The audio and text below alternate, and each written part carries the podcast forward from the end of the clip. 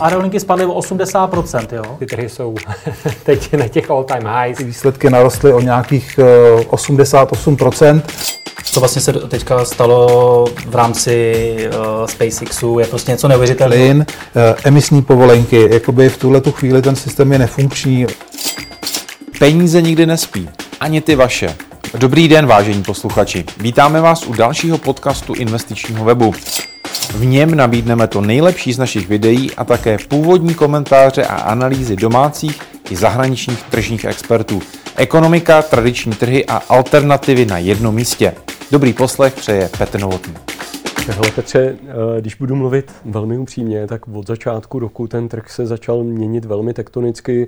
Eh, vešly v platnost eh, regulace, který, o který Česká národní banka nějakou dobu už usilovala, což teda z pozice provozovatele realitní agentury, která se zabývá především rezidenčním bydlením, výjima toho, že děláme nějaký segment výběrových řízení na nějaký komplexnější nemovitostní celky, jako jsou developerské projekty a výnosové nemovitosti, tak v té rezidenci od ledna vidíme, že je ochlazení poptávky a významný úbytek kupujících. Tak to je asi to nejvýznamnější. Samozřejmě všichni, jak posluchači, tak, tak my dva jsme si vědomi toho, že o, došlo k navýšení úrokových sazeb na násobek toho, co to bylo předtím, což na tom trhu bude působit do budoucna, kdy, kdy ti, kteří budou mít konec fixace, tak budou refixovat a, ty splátky, které budou mít, pokud nebudou mít dostatečný buffer na to ten úvěr rozložit do nějakého dalšího období, než kolik jim zbývá, tak e, pro ně může být e, překážka v tom ten úvěr splácet nebo v něm pokračovat. No ale i tak, když máš úrokové sazby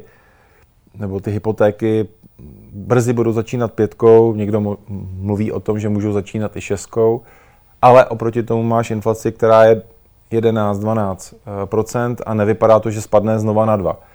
Tak i tak eh, možná hodně lidí, kdo přemýšlí o inflaci, vyhodnotí, že půjčit si peníze za polovinu inflace dává smysl eh, a investuje do nemovitostí.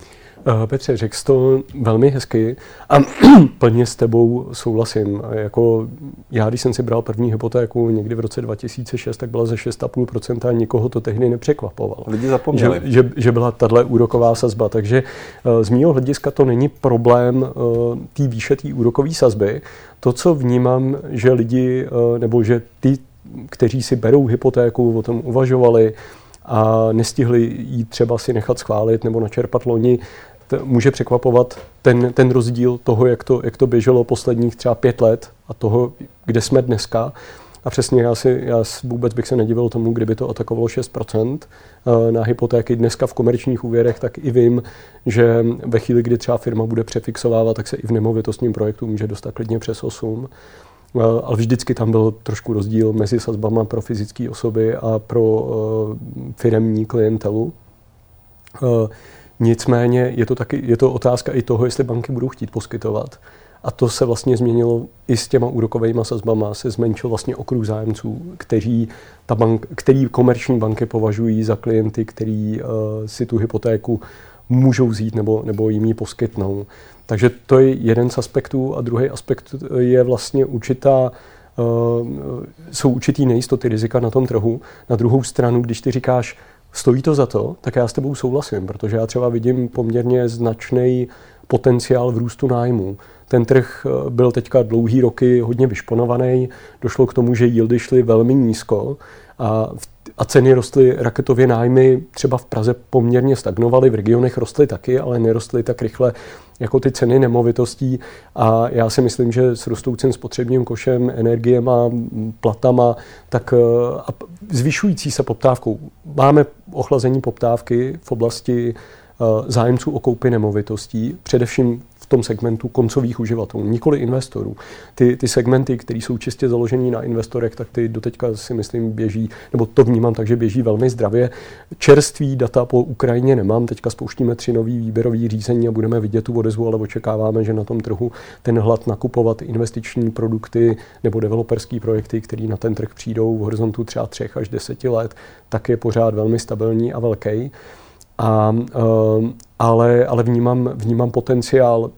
Co se týče koupy, koupy nemovitosti hotový bytu domu, tak vnímám potenciál v tom, že se budou zvedat výnosy z těch nemovitostí. Porostou nájmy, ty ceny nemovitostí možná neporostou tak rychle jako ty nájmy, takže dojde ke zvednutí výnosů. A druhá věc je, vnímám tam potenciál, na trhu je poptávka po určitý přidaný hodnotě v rámci služeb, které jsou poskytované.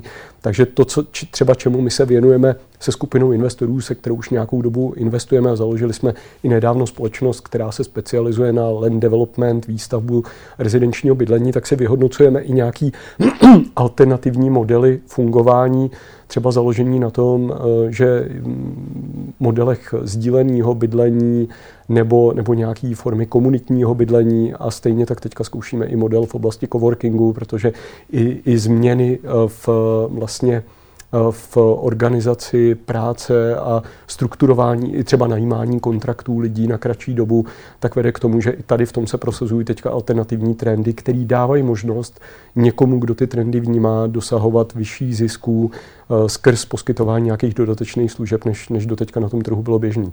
A čekáš na trhu s rezidenčním bydlení, že by se měla změnit uh, nabídka která vlastně jako doputuje na ten trh, že by tam právě furt byl nedostatek. Že prostě je 2022, 2023, že tady prostě najednou se něco dostane víc na trh, než bylo v minulosti, že prostě se to změní, protože to bylo furt taženo tím, že prostě nedostatek eh, nabízených projektů a poptávka převyšovala nabídku.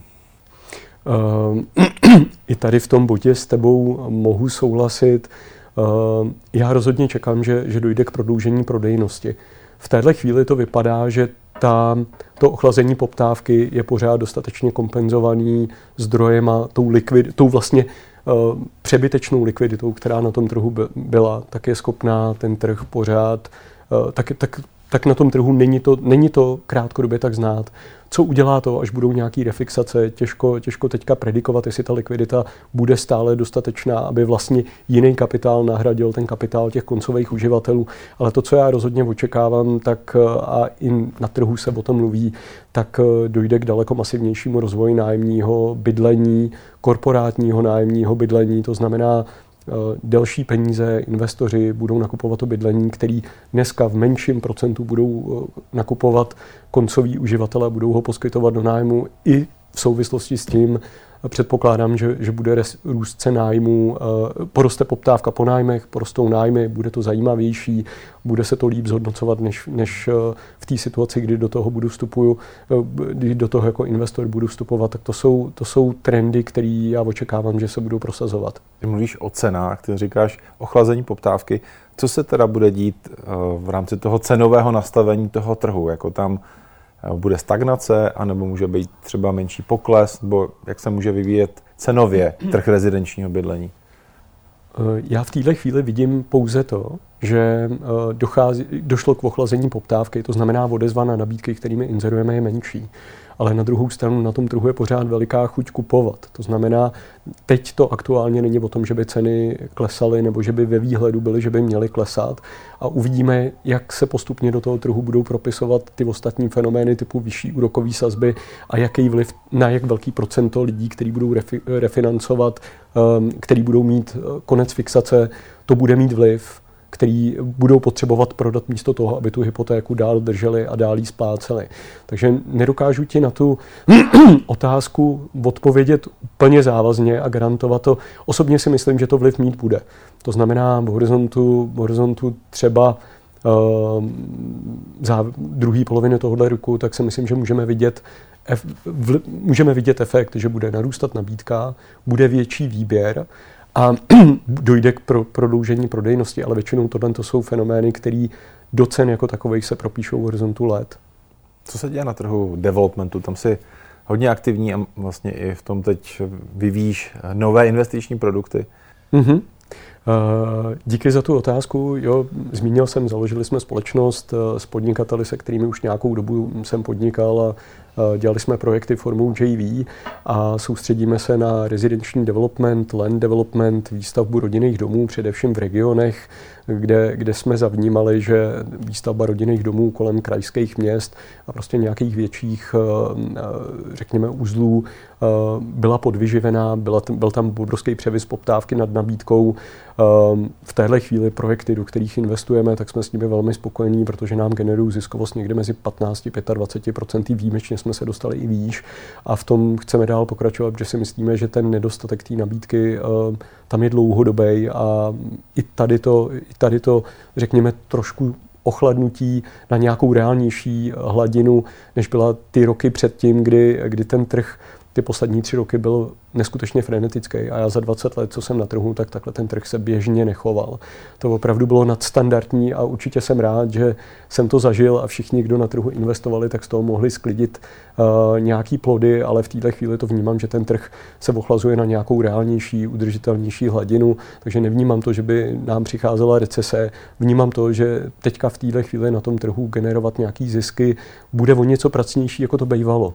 A, eh, a ten, ten hype, který tu byl, tak eh, byla to super zkušenost, těším se, rád bych to zažil ještě někdy, ale v této chvíli počítám s tím, že, eh, že je potřeba být konzervativnější a realističtější. A ty si, ty si zmínil ty, ty novostavby, Novostavby je zatím segment, kterýho vlastně i to ochlazení té poptávky se nějak dramaticky nedotklo. A je to z víc důvodů, zatímco Zatímco eh, v tom sekundárním bydlení ta nabídka nějak, jsou určitý důvody pragmatický, který lidi, eh, kteří vlastní nemovitosti, eh, je vedou k tomu, že dají nemovitost na trh. Většinou to jsou nějaké rodinné změny, úmrtí, narození, sňatky, rozvody a tak dále. Takže to jsou věcní důvody, proč oni potřebují tu majetkovou úpravu nebo, nebo změnu udělat. Tak v těch novostavbách jsem zaregistroval, že ty poslední měsíce kvůli labilitě vlastně eh, eh, stavebních, ceny stavebních prací a třeba i dostupnosti pracovníků ve stavebnictví, tak, tak určitý procento projektů, které byly připraveny k realizaci, se pozastavuje. Takže tam nebudeme mít jenom ochlazení poptávky, ale do určitý míry tam bude ochlazení i té nabídky v nějakém horizontu. A v té chvíli, v té chvíli ta poptávka, která na tom trhu je úplně v pohodě, stihne vykoupit kompletně všechno, co na ten trh nadále, nadále přichází. V second handu, kde dneska třeba panelové byty eh, v některých lokalitách byly úplně stejně naceněny jako novostavba, tak, eh, tak to, tohle je segment, který většinou, když dochází k ochlazení, tak je první, první dotčený a tam bych třeba byl já o něco obezřetnější. Chytrý investor nechodí jen v kravatě. Chytrý investor už dávno nesedí celý den v kanclu. A taky ví, že jsou důležitější věci než grafy a čísla. Chytrý investor má totiž portu. Zhodnocujte své peníze chytře. Sportu. O vše se postaráme a vy si tak můžete v klidu užívat své výnosy. Portu. Lepší místo pro peníze.